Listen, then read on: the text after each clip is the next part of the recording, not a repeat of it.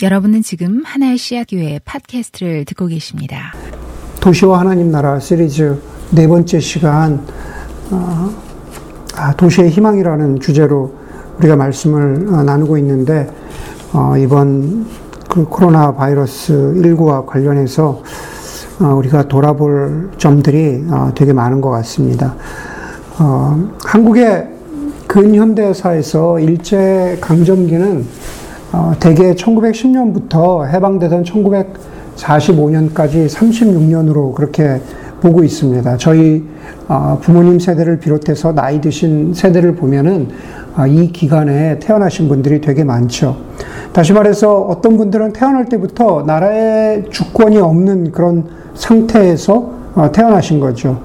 어, 거꾸로 돌아가면은 당연히 누려, 누렸어야 할 국민으로서의 권리나 상태를 알지 못하는 아, 그런 상황에서 어, 그 당시에 태어나신 분들이 있습니다. 1899년에 그 김약연이라는 분을 비롯해서 네 집안이 조선 땅에서 지금의 중국 길림성 용정이라는 동네로 어, 집단 이주합니다. 그리고 그곳에 공동체를 세우게 되죠. 그곳의 이름이 어, 명동촌입니다. 동쪽을 밝힌다는 뜻의 어, 명, 명동촌이고 거기서 동쪽은 어, 조선 땅을 의미합니다.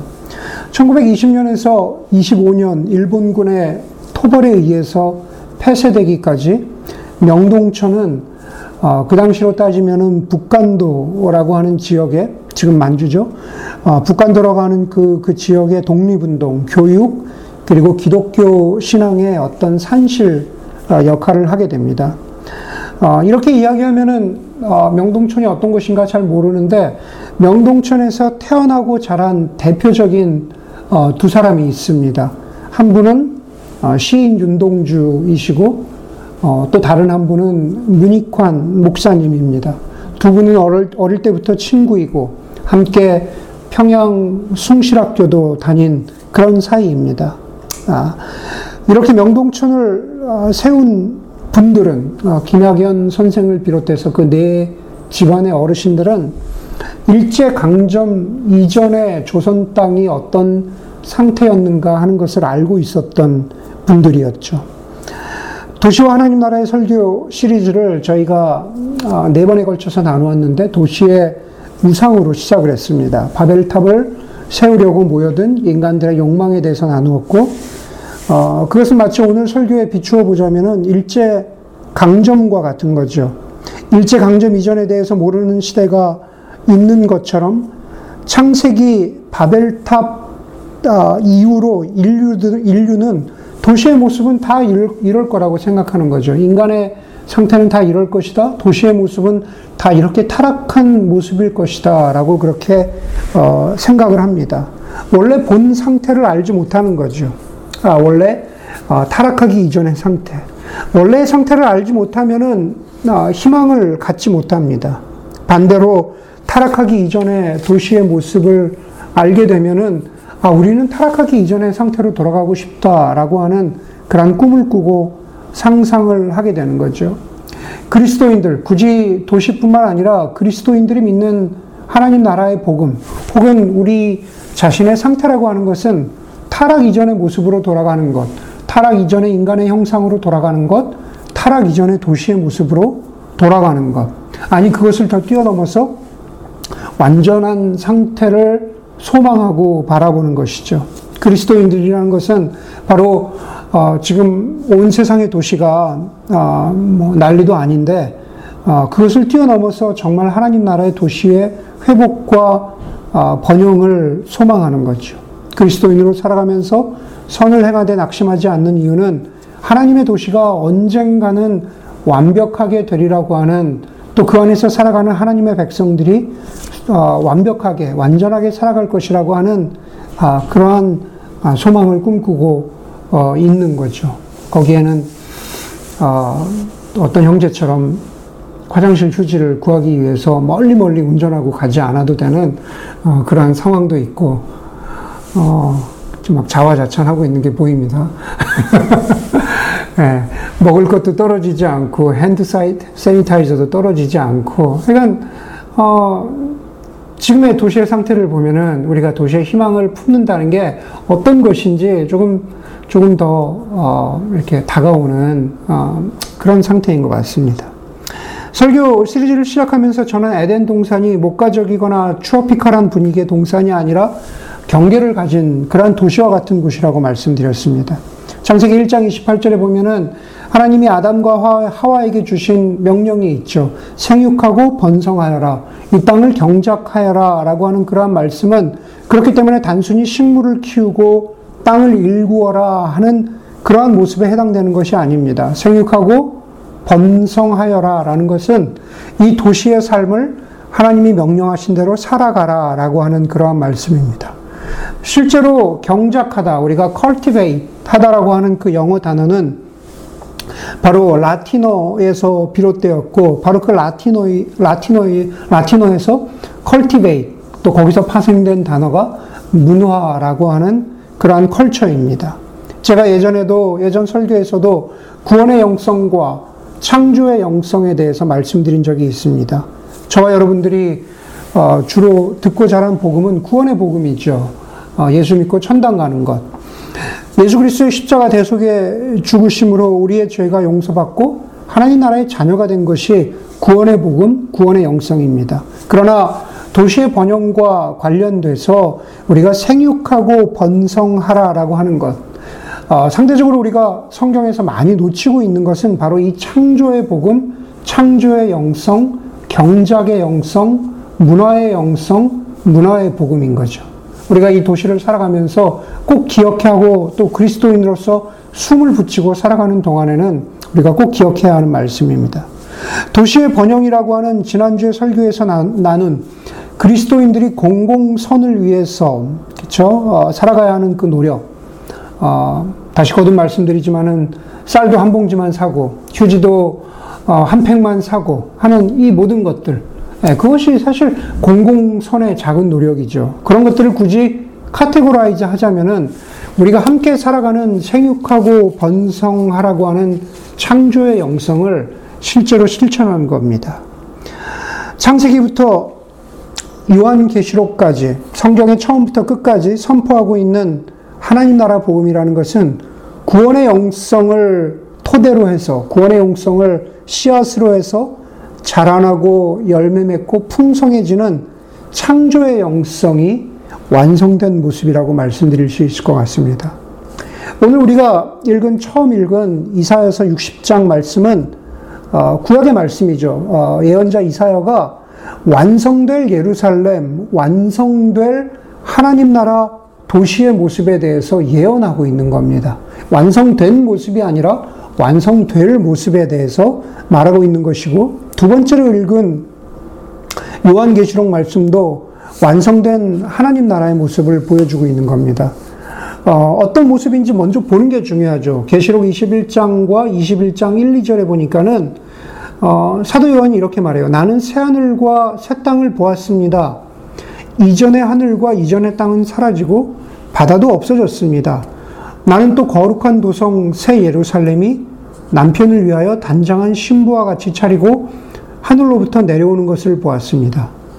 여러분, 우리가 도시의 우상의 메시지를 들을 때 그 본문이 창세기 11장 바벨탑 사건이었잖아요. 인간들이 하늘에 닿아 보려고 탑을 쌓았다. 그렇게 말하죠. 그런데 오늘 계시록에 보니까 이 본문이 무엇을 말하고 있냐면은 거룩한 도시 새 예루살렘이 하늘로부터 내려온다 그러죠. 거룩한 도시 새 예루살렘이 하늘로부터 내려와요. 인간은 올라가려고 하는데 도시는 내려옵니다. 인간은 닿으려고 하지만 닿지 못했습니다.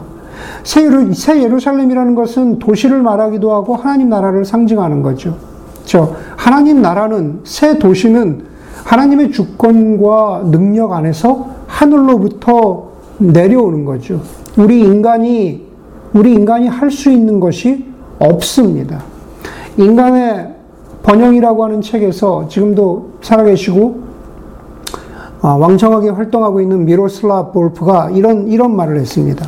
하나님은 태초에 무에서 이 세상을 창조했습니다. ex nihilo라고 하죠. 무 아무것도 없는 상태에서 세상을 창조했습니다. 하나님은 마지막에는 옛 세상을 가지고 ex vetere 하나님은 마지막에 옛 세상을 가지고 옛날 것을 가지고 새로운 세상을 창조하실 것입니다. 두 창조 모두 하나님의 행위입니다. 저 창세기 1장이나 요한계시록의 21장, 22장이나 모두가 하나님의 창조 행위라는 거죠. 첫 창조 때 미로슬라 볼프가 이렇게 말합니다. 첫 창조 때 인간은 존재하지 않았고 두 번째 창조, 새 예루살렘이 임하는 두 번째 창조는 인간의 능력 밖의 일입니다. 그렇게 말합니다. 따라서 인간이 누리는 주 예수의 옷이 없어서라고 기도할 뿐입니다. 라고 이렇게 말합니다. 이사에서 60장이 말하고 있는, 예언하고 있는 예루살렘은 바로 어, 오늘 어, 계시록의 새로운 예루살렘이죠. 이 땅에 임하는 도시로서의 예루살렘에 대해서 말합니다. 계시록 22장에 보면은 그 새로운 예루살렘의 모습이 어떤 모습일까를 보여주고 있습니다.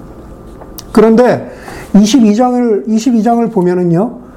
예전에 창세기에 있었던 타락하기 이전에 에덴 동산에서 보았던 모습, 저 타락하기 이전에 에덴 동산에서 드러났던 모습이 오늘 계시록 22장에서 다시 나타나고 있습니다. 그때 나타나고 지금 처음으로 다시 나타나요. 뭡니까? 생명수와 생명나무죠. 생명수가 흐르는 강과 생명나무가 타락 이전에 예루살렘의 성경에 쓰여졌다가 다시 처음으로 지금 여기서 어, 계시록 22장의 마지막이 되어서야 나타난다는 말이죠. 계시록 22장에서 이렇게 말합니다. 천사는 또 수정과 같이 빛나는 생명수의 강을 내게 보여주었습니다. 그 강은 하나님의 보좌와 어린 양의 보좌로부터 흘러나와서 도시의 넓은 거리 한가운데를 흘렀습니다. 에덴 동산을 흐르는 게 아니라 새 예루살렘 도시 한가운데를 흐르고 있다 그래요. 강 양쪽에는 열두 종류의 열매를 맺는 생명나무가 있어서 달마다 열매를 내고 그 나뭇잎은 민족들을 치료하는 데 쓰입니다. 회복된 나라, 회복된 에덴 동산의 모습은 바로 도시에 있다라는 겁니다.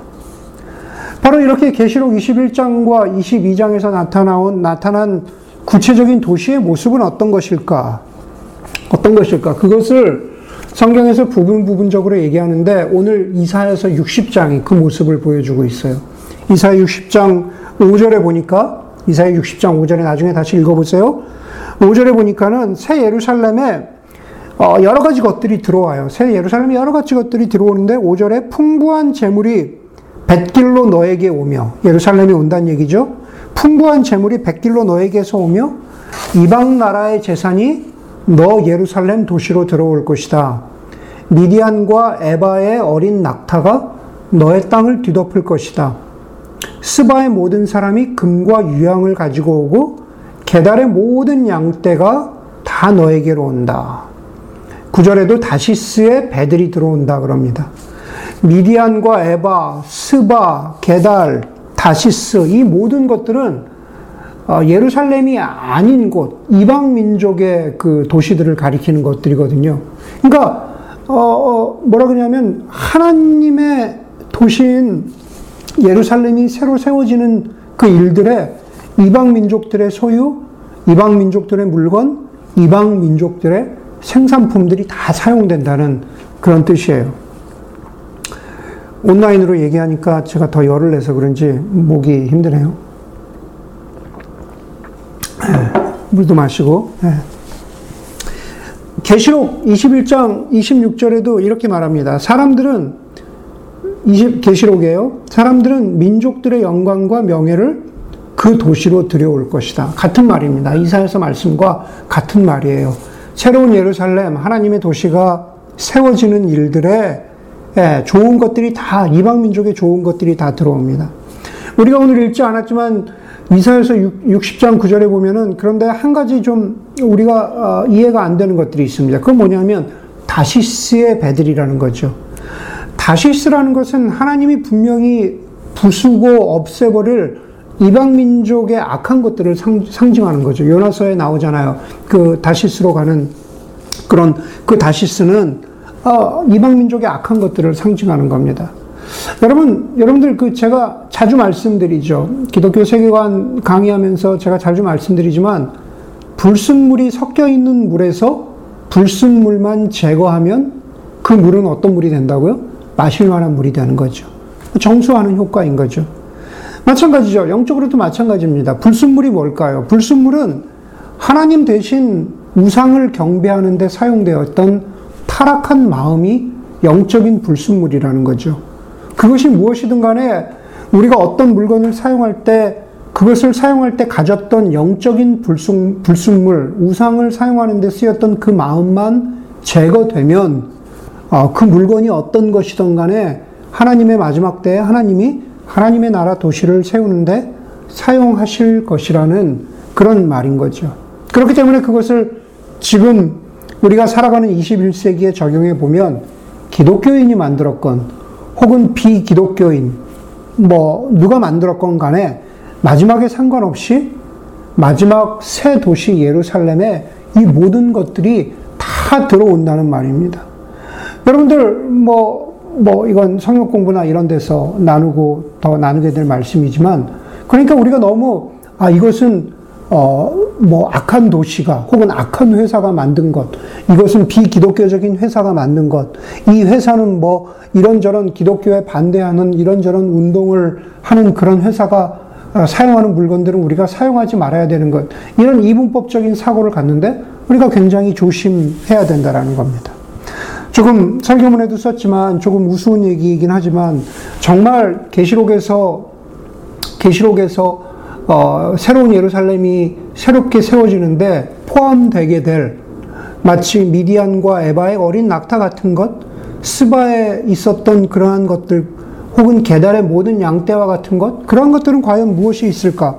여러분들 한번 생각해 어, 보셨는지 모르겠습니다. 저는 한번 설교를 하면서 그렇게 생각해 보았습니다. 분명히 어, 예루살렘 예루살렘 마지막 하나님 나라에 어, 분명히 어, 제 개인적으로는 인앤아웃과 헤비버거는 있을 것 같아요. 그렇죠? 그러나 Five Guys는 잘 모르겠습니다. 제 개인적인 예, preference입니다.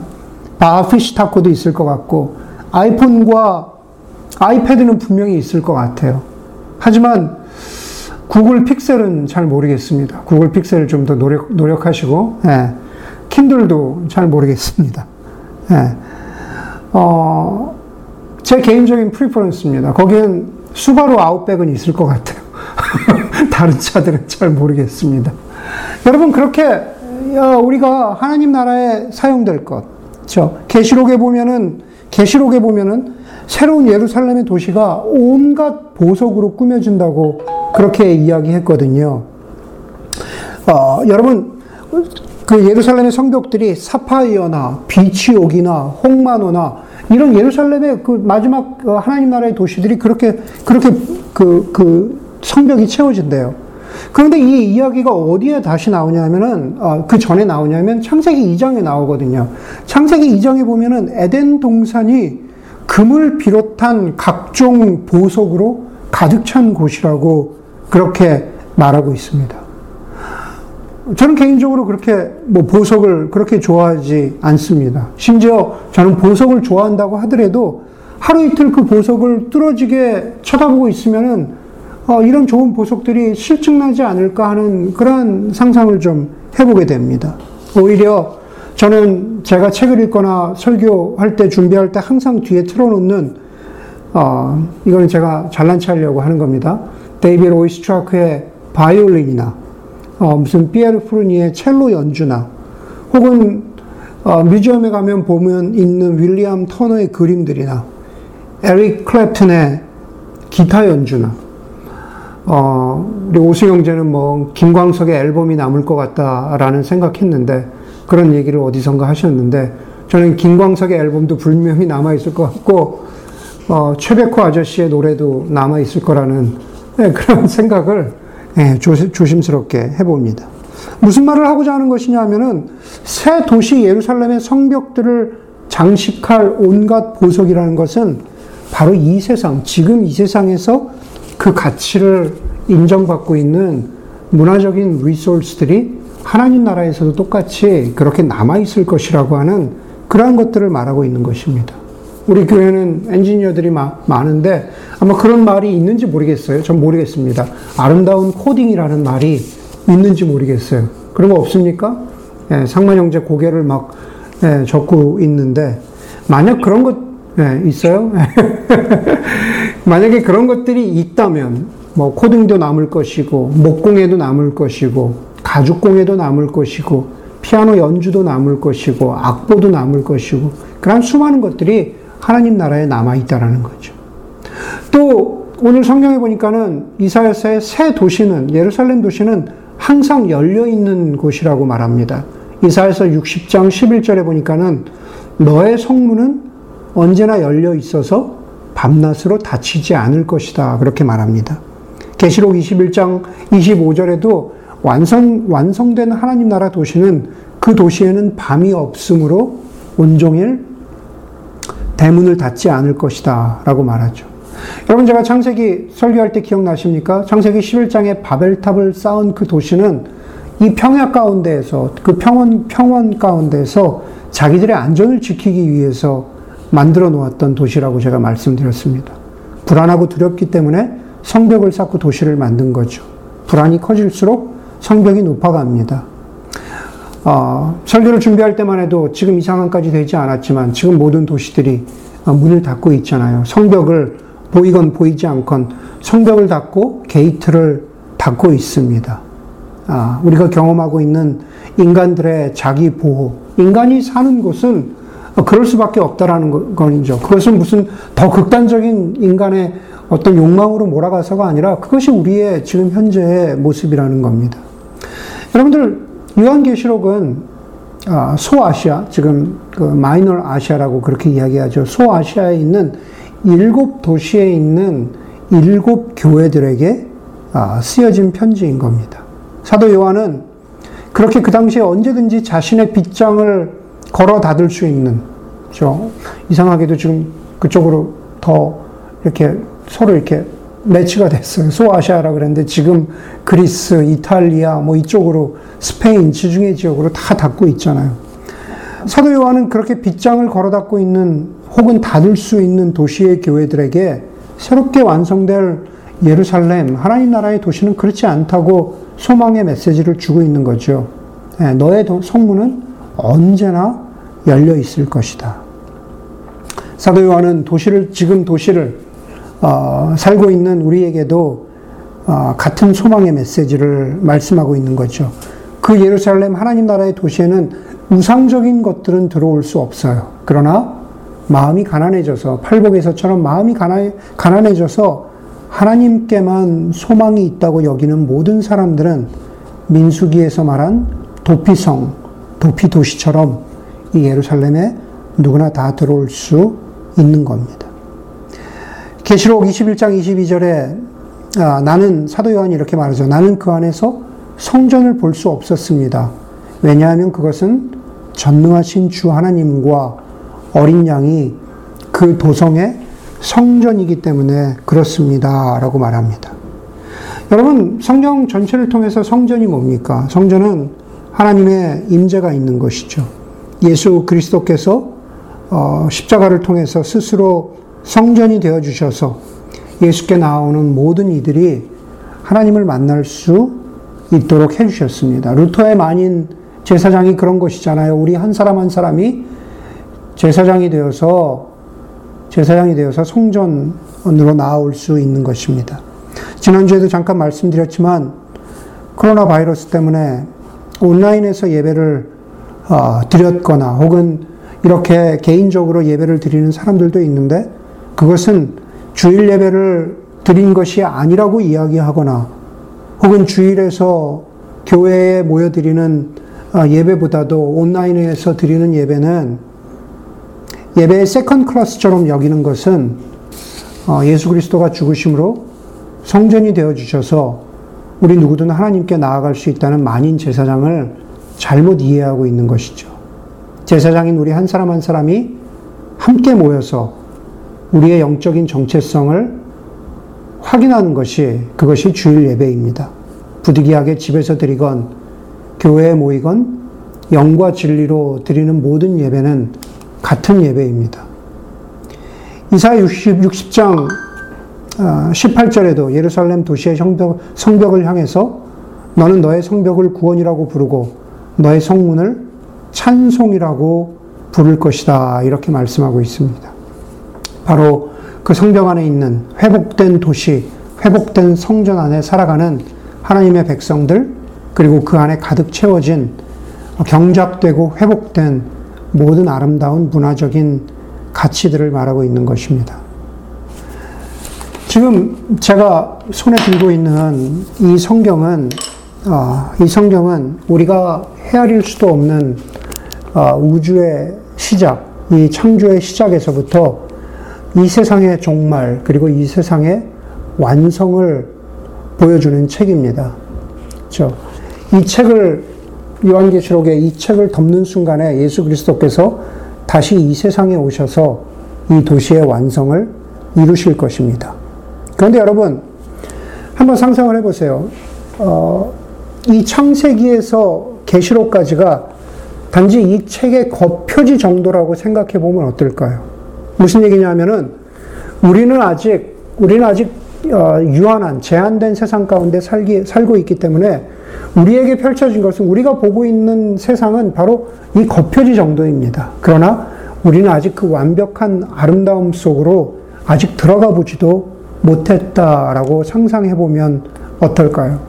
새 예루살렘과 새 도시에서 펼쳐질 미래의 삶이라는 것은 아직도 이렇게 많이 우리가 상상할 수 없는 많은 양과 시간만큼 아, 우리를 기다리고 있습니다. 소아시아의 일곱 도시처럼 이 도시 속에서 살아가는, 특별히 우리는 힘든 시간들을 살아가고 있는데, 그럼에도 불구하고 이 영원한 도시에 희망을 품고 겸손하게 사랑으로, 정의로, 또 그 정의로움을 갈망하면서 진실하게 살아가는 그러한 공동체가 되기를 주의 이름으로 간절히 소원합니다. 함께 기도하겠습니다.